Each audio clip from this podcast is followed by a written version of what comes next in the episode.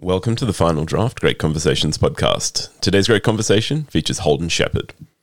The Final Draft Great Conversations podcast is all about books, writing, and literary culture. I'm Andrew Pople. Every week I broadcast Final Draft from the studios of 2SER in Sydney. Final Draft is dedicated to exploring Australian writing, from debut authors to household names.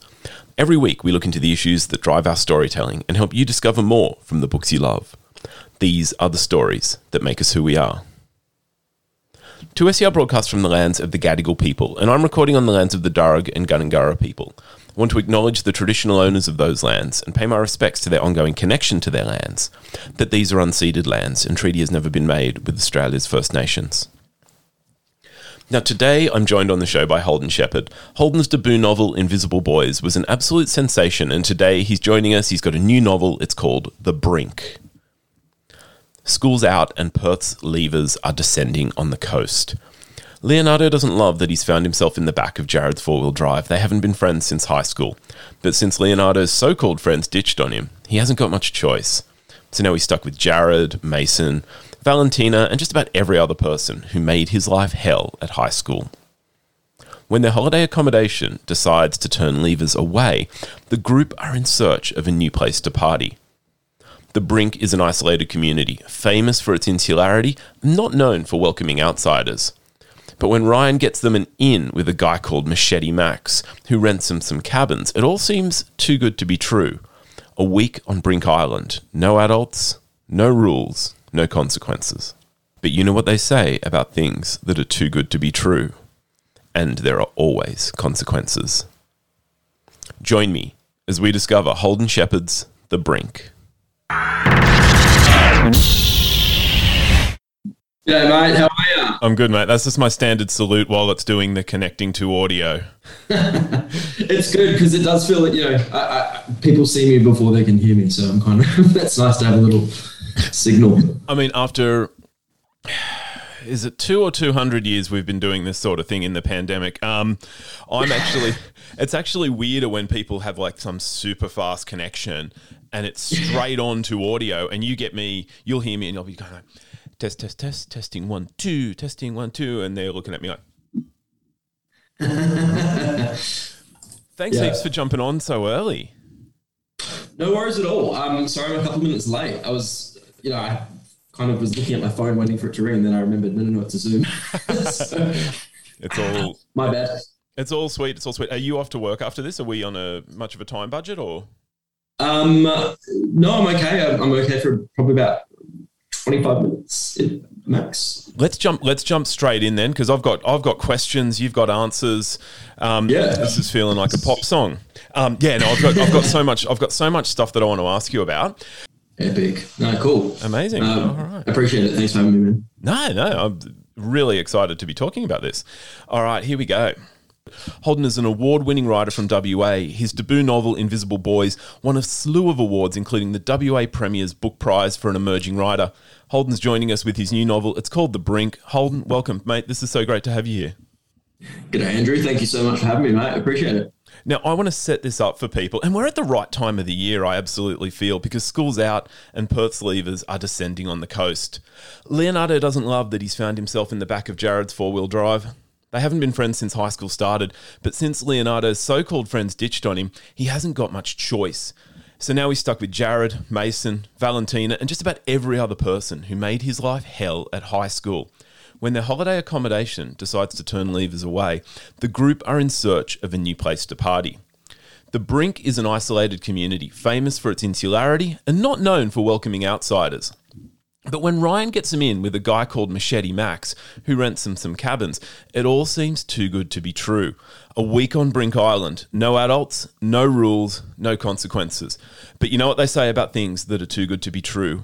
And there are always consequences. All right, Holden, mate, the setup for the brink is iconic. We've got a group of teens alone on a desert island, or a deserted island, sort of. I've been quietly referring to this myself as Love Island meets Lord of the Flies. And, um, like, in a similar way, like it, it's got both this voyeuristic charm and these deeper social insights. I'm really curious where this story began for you. Yeah, I um, I mean, to be honest, this story began as like a really crappy version of itself. Like it, it started. This was the first thing I ever started writing as like an adult author after I graduated uni, and it began as like a Matthew Reilly type like action adventure. Mm. Um, it was like a full on, um, you know, a bus exploded in a hail of bullets at uh, at Cataby, which is a servo between Perth and Jurien Bay, and um, you know these five people had escaped from it, and that part of the story never kind of continued. Uh, but the five people were, you know, versions of Leonardo, Kaya Mason, Jared, and Val. And so these characters had always stayed with me. This this group of friends who had known each other in a former life and then were now starting to fall apart. Mm. And I think uh, it, it came from my own experience of kind of, you know, constructing a certain persona to survive high school myself. And then when high school finishes, you're kind of performing this persona and no one's watching anymore. You know, like, you know, you're performing for an audience of no one. And it, it it's a, a, confronting moment. Mm-hmm. I think leavers and schoolies or whatever we call it in different parts of the country. Um, it, it's exciting, but it's also this really terrifying precipice where you're like, oh, this is the end of who I used to be, and I don't really know who I am. Mm. So, so that's where this book kind of, yeah, certainly the personal, internal stuff. That's where it comes from. I want to get to that, but before we do, I'm going to pop a bookmark in the characters because you also have this incredible setting.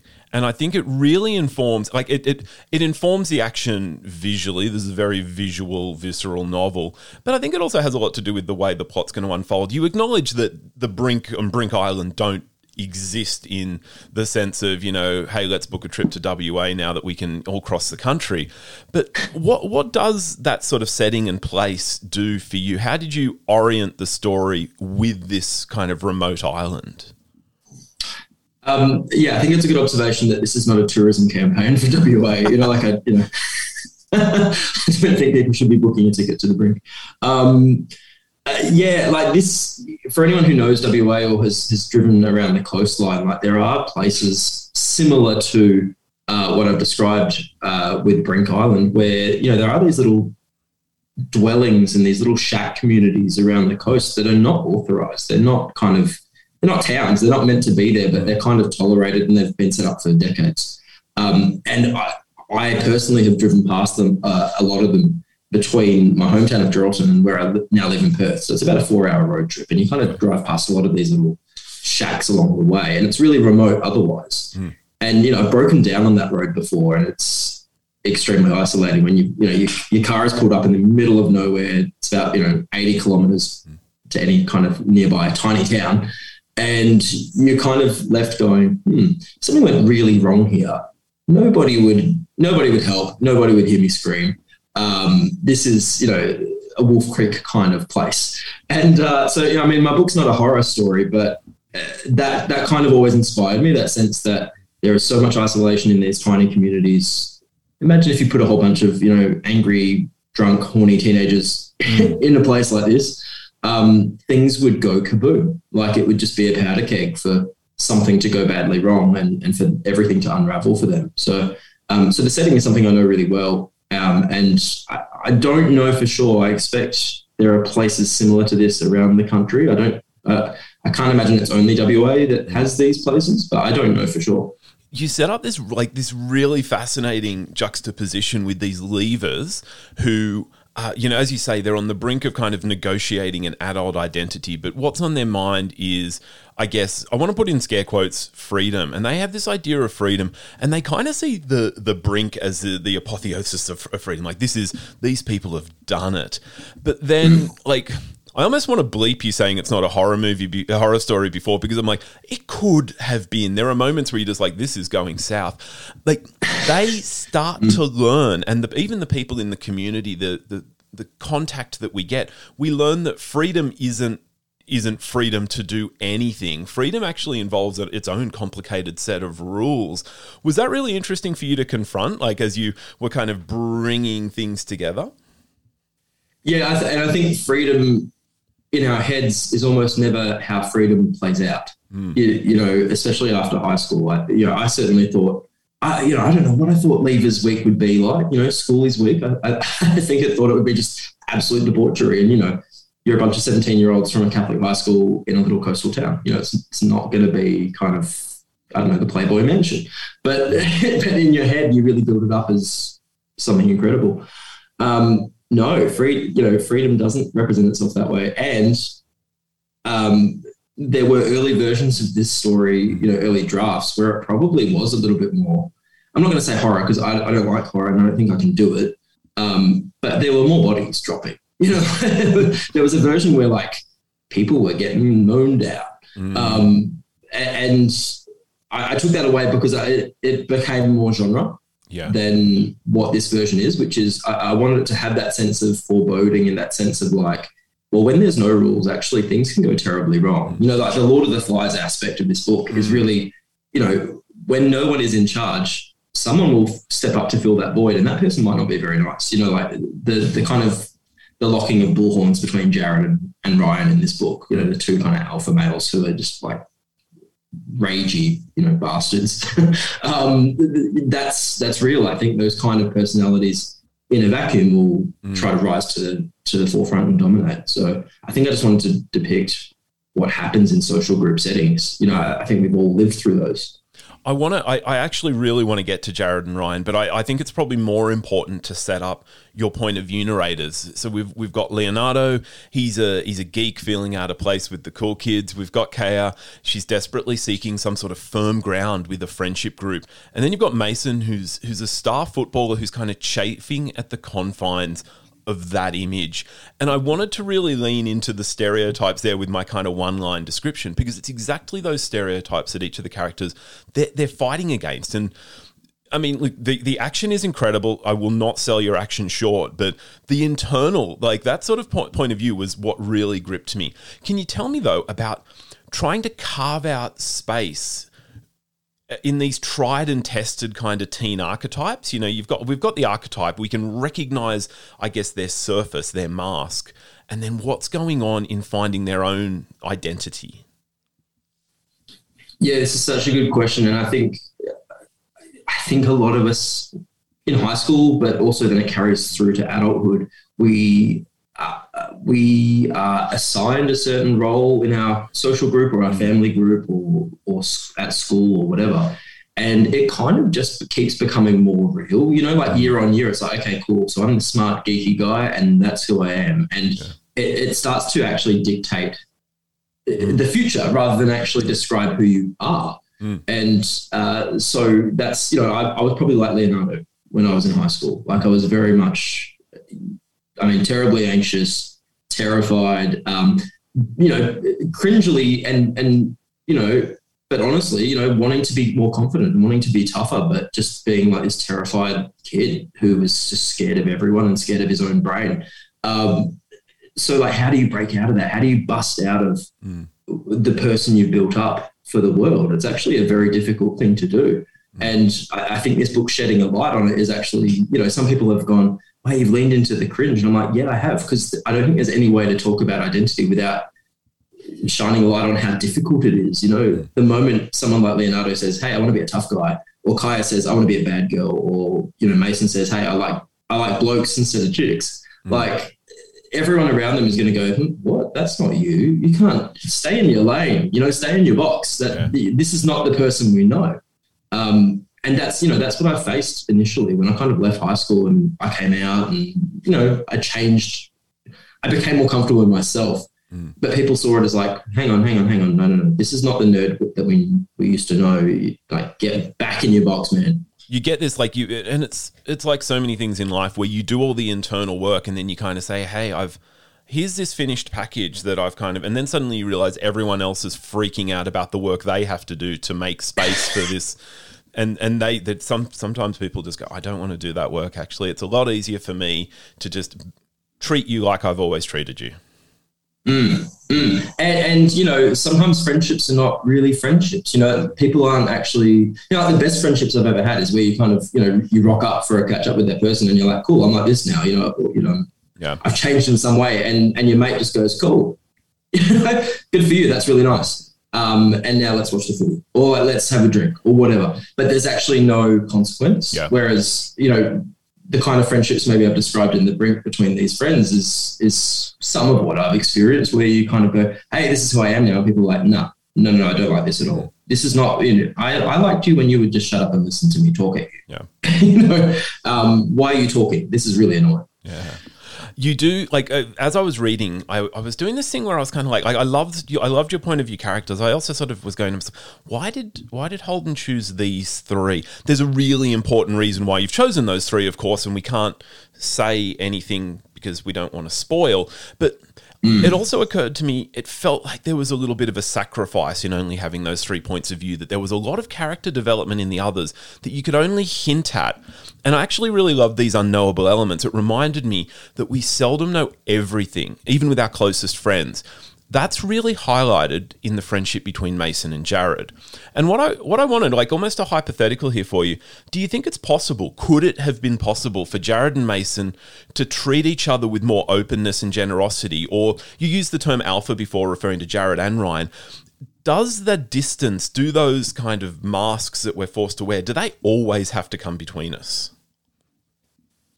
It's a great question. Um, you know, yeah, and I probably have used the word alpha for a lot of the the blokier male characters in this book. I mean, like Mason cons- considers himself, you know, an alpha male. Um, It's like a mask we put on. I mean, I, I don't know that I really agree that it exists out there, but it, it, it, it only has to exist for the person who says, This is who I am, and their behavior will be shaped by that.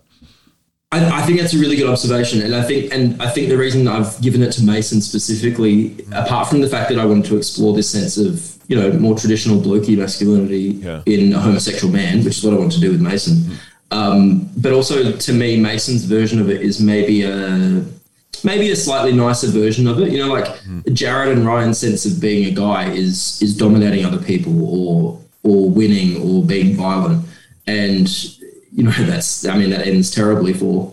Well, I'm not going to say how it ends, um, but you know it's not um, it's not something I think anyone should be aspiring to, um, and it does get in the way of actual connection. Like I think uh, Jared and Mason if Jared hadn't had that sense, or if Mason hadn't had that sense that he has to be a certain way to be liked by Jared, you know, I don't think uh, their relationship would have gone south the way it did um, without kind of revealing too much about the book. Um, uh, you know, there was a version of this, you know, as I said, there's a lot of versions of this book where it was different. There was a version where I had written five point of view characters. Okay. And so it was Leonardo, Kaya Mason, and then the other two were Val and Jared. Um, and you got to see specifically what was in Jared's head, um, including around the Mason stuff. But I, I chose to remove it because it, it just, it gave too much insight into Jared in a way that we probably didn't need. And it was a little bit, you know, choked out Mason's story anyway. Um, but I don't think we needed to know what was in Jared's head. I think we can assume that he's a bit messed up Yeah. um, as a person, and, he, and we know he's angry. So I don't know if we have to see it from his point of view. And just a just a, a nod to you, um, you know, Holden. Right now, we're speaking in really quite oblique terms because we're skirting around big moments in the text. But just a nod to you that you do have this really subtle moment. It's from Kaya's POV where you show us enough of what's going on for Jared that it makes it like it, it, it everything turns like. I was not a fan of Jared because I could see, you know, kind of it, it- even if even if he was messed up inside, his projections were messing everyone else up. And you show us something that that turns, and suddenly the entire final third of the book it changes because we have this different understanding. And I think that was it's quite masterful the way you do that. We didn't need Jared's POV; that was enough. Mm, yeah, you know, less is more sometimes, and I think that's a thank you. Like I think that's a probably a good example of you know all you need is probably a line or two to know that this character is is badly in need of something. You know, like whenever I see someone violent or aggressive. I mean, you know, unless they're coming at me, in which, in which case I'm like, get the hell away from me. Yeah. Um, but if you know, if I'm if I'm seeing someone like that, my my thought is like, at some point, for you, your boundaries have been crossed so many times that being able to say the word no isn't enough. And so you've had to actually become someone who is is you know verbally aggressive or physically aggressive mm-hmm. in order to to assert a boundary, um, which is wrong. You can't like you can't hurt people. Um, but it kind of explains why Jared is the way he is. Mm. Like, I just think there is a sense of like he's just been run all over by everyone in his in his life, um, and he looks like this kind of image of privilege, which he kind of is. You know, he is the golden boy, and he's kind of got everything laid out for him. Um, but he also is severely emotionally malnourished, yeah. and I wanted that to come across. His type of freedom, I guess, comes with its own strictures it does, and he, he's not in charge, you know. Yeah. I need to go off script for a moment here. The fact that you've told us there was once a POV for Val has got me really interested in what you were doing. I guess in the the way the the groups sort of separate, and we do kind of we kind of have a core group of the blokes, we kind of have a core group of the girls, and Kaya's Kaya's story feels a lot like it's it's dealing with um, family expectations, which is interesting because it's all by proxy. Her family are not on the island, but I'm also interested in the way you explored um, through Val that whole you know we the, the girls will talk it out and that's somehow a, a healthier like you know the stereotype is that's a healthier way than men are dealing with things but you show a really toxic side of that and val val is integral to it. I don't know that i necessarily wanted that internal point of view like um because she's she she's a, a, an interesting chaos machine. Oh that might be my favorite description of val so far. Interesting chaos machine. Um you know, Val, you know, I, I think that's why Val's point of view chapters got cut as well, is because maybe it humanized her too much or it, it, it just showed a huge sadness to her. And, you know, again, we can kind of glimpse that enough by, by what happens and the kind of tiny little shards of insight that we get mm. into her home life and into how insecure she is that, you know, that's quite enough to know what's going on with her. Um, yeah, I don't know. I, like, I, I just I, am glad that's observed because I do think it's better to talk things out. Like I do think it's a much healthier way of being. Mm. Um, and you know, generally girls are more emotionally literate than guys are, which which sucks. Like you know, we should be we need to learn how to do that because yeah. otherwise we just die mm. um, without putting too fine a point on it. Um, but so so yes, that does happen. Um, but then I've also you know I've grown up with you know a lot of sisters and, and female cousins and female friends, and you know you, you can kind of see how like wonderfully nurturing and expressive environment can be, but also like you know if if the group decides that they don't like you. Um, your vulnerability can be the thing that they use to destroy you, yeah. and uh, that's kind of what Val. You know, Val can weaponize anyone's revelations and be like, "Cool, now I've got you, and I'm gonna turn that around and use that at, you know at any moment. Um, you know, I've seen that unfold, and I thought, you know, it's just so human to be violent. You know, you've got the Jareds and the Ryans who are whacking each other with cricket bats. Um, but you've got the Valentinas and the and the Taylors who are like, I know how to destroy this person just using words and a rumor and a bit of gossip. Mm. I want to I want to get straight to um, something that we've we've already brought up, and that's the area and I guess the depictions of masculinity because both Invisible Boys and The Brink they interrogate masculinity, but they don't they don't preach they don't demonize the ways young men are trying to navigate that journey into manhood. I mean, I'd, I'd even argue at the end of The Brink, you leave us in both Leonardo and Mason with two guys on a on a journey. They've still got a lot to learn. Is there a is there a this is a bit of a furphy, but is there a right way to be a man and no, there isn't. Do we focus too much on that as an archetype? Mm. Um, I mean, you know, yeah, you've answered the question. Like, there's no right way to be a man um, at all, um, and I think, you know, and there's no right way to be a gay man specifically with Mason, um, and that's kind of why I brought in Braden, kind of for, for both for both the, just the overall masculinity question and the question about being kind of masculine homosexual is that you know Braden isn't that. You know Braden's quite openly and happily. You know he's a little bit effeminate. He's a little bit camp. He's he's that kind of gay guy who, um, you know, is okay with it, and um, that's who he is. Mm. And I think I wanted to make the point without kind of hitting a hammer over everyone's heads um, that when I talk about these kind of masculine gay characters, or or even someone like Leonardo who isn't tough at all and isn't blokey but really wants to be um, I'm not I'm not just here valorizing that. Like I'm not just here saying that's the only way to do it. Um, so I want to kind of be like, here, here's Braden and he's fine. Mm. Um, and here's Fezza and he's fine, you know, and his kind of laid back stoner vibe. Like, that's cool. Um, uh, but I wanted to show that, you know, I, I think there are qualities within, you know, forms of traditional masculinity that are still things boys aspire to and relate to without necessarily being kind of stoicism or violence or dominance or aggression. You know, there, there are qualities there that um, are really nice. You know, that that kind of larrikinism or that camaraderie um, that I, I, I think are really healthy. So I think that's what I wanted to tease out with Leonardo and with Mason um, in this book is like, what are the nice parts of that? And, you know, how can we integrate that with the sense that also, you know, vulnerability is really important and emotional intelligence is really important. Yeah, I, I, mean, I liked that both Leonardo and Mason, in their own way, were focused on this idea of of what being a man is. As it's almost like a destination. I'm going to get there, and mm. I don't. I don't. I personally, I, my reading is that they don't. They haven't understood at the end of the book that that's wrong. But it's not a destination; it's a journey. But they're uh, inadvertently they're on that journey anyway. The fact that they realize that you know there is no destination at the end. And Braden, I, one thing I did like about him is you show us again really subtly a toughness. Like you know, Braden does not exude toughness, but then there are moments where he's having a you know a heart to heart with someone, and he kind of just says hang on a sec, you you don't think that's a part of me? Wait, no, just because I'm not showing it on my face doesn't mean. And it, you know, if, if, of anyone, he's probably the one who would be, uh, I guess, immune to Valentina's chaos because he's he's got that toughness just because he doesn't feel the need to kind of put it out to the world all the time.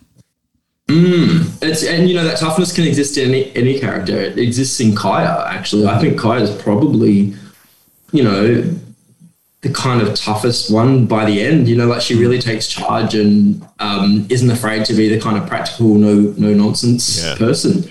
Um, so I think that exists in all of them. Um, and I think your observation about the journey thing, you know, that's kind of to me, you know, I grew up with this sense, and it still prevails. And you know, sometimes I still feel it that you know, in order to be recognized as a man, you need you know broader fraternity. You know, you need the recognition of other men that you're good enough or that you're man enough or whatever. Like that's that's the quality that's required. And I think Leonardo and Mason both get to a point at the end. You know, Leonardo is saying, you know, stay molten. You know, stay stay exactly who you want to be and be who you want to be. Mason's is about self definition. You know, mm. I, you know, Pluto is a planet if it wants to be. Um, and I think that's where I've come. I, that's where I came to in my own life was kind of like, you know what, I can't, I can't get here and personally rewrite the script of manhood for every straight guy who's out there who who's going to think, "Oh, you're a homo. Well, that's it. You're out of you're out of fraternity. Goodbye." Mm. Like I can't fix that, and I can't change that. Um, I can only own my own my own self and my own identity, and I can say, "Well, look, I feel like a guy. I feel like a real man. So I'm just going to own that myself." And you know, if other people have a problem, it's really none of my business. Um, uh, to me, that's a healthier approach than kind of forever trying to seek their approval. Yeah. If you could change one thing, like what would you what would you want to change about the way we are talking about masculinity? What would you what would you want to do differently if you were looking at, you know, a Leonardo, a Mason, um, you know, hey guys, mm. I can see you're on a journey, you know, maybe here's a little bit of the roadmap.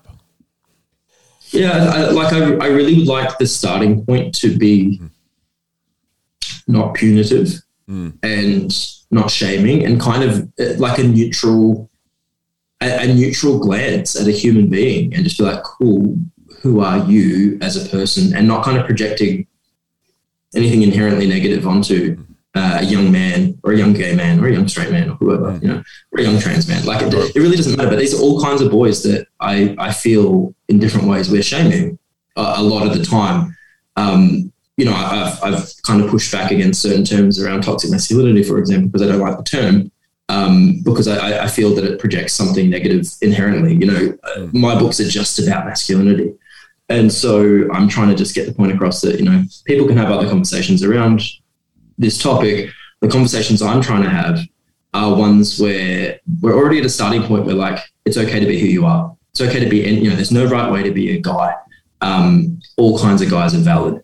So if we have that as our nice starting point, what does that lead us into for a conversation? I think that's a nicer starting point um, especially for young men, yeah. to engage them in this conversation. Um, so yeah, I'd really like us to get to that point where you know there's no right way to be a guy. You can be a Braden, you can be a Mason, you can be a Leonardo, you can even be a Jared, although you know you might need therapy if you're a Jared. Um, but you know, th- there's nothing wrong with being kind of anywhere along the spectrum of, of masculinity. Hmm. Um, I'd like I'd like that to be kind of more readily embraced, um, and then you know just that starting point of not shaming anyone. I think would be really nice. That feels like an amazing way to end this conversation and I guess begin so many others. Holden, I really want to say thank you again for taking the time for this conversation. Like it's it's so fantastic to share the brink, but more than that, like to you know you've you've packed up this dynamite package of incredible like conversations and actions. So happy to be sharing it with the world, mate. Thank you so much. Andrew, it was an absolute pleasure and a real cracker of a chat, mate. Thank you heaps. That's it for this great conversation with Holden Sheppard. Holden's new book is The Brink. It's out now from Text Publishing. Great Conversations is recorded on the lands of the Darug and Gundungurra people. The show is produced and presented by Andrew Pople. Stay in touch. You will find Final Draft on Twitter, Instagram, and Facebook. Just look for at Final Draft 2SER. Subscribe in your podcast app wherever you are listening to this. It means a new Final Draft episode every single week with bonus episodes dropping also midweek. I am Andrew Pople. I will be back next week with more great conversations from incredible Australian authors here on Final Draft. Till then, as always, happy reading. Bye for now.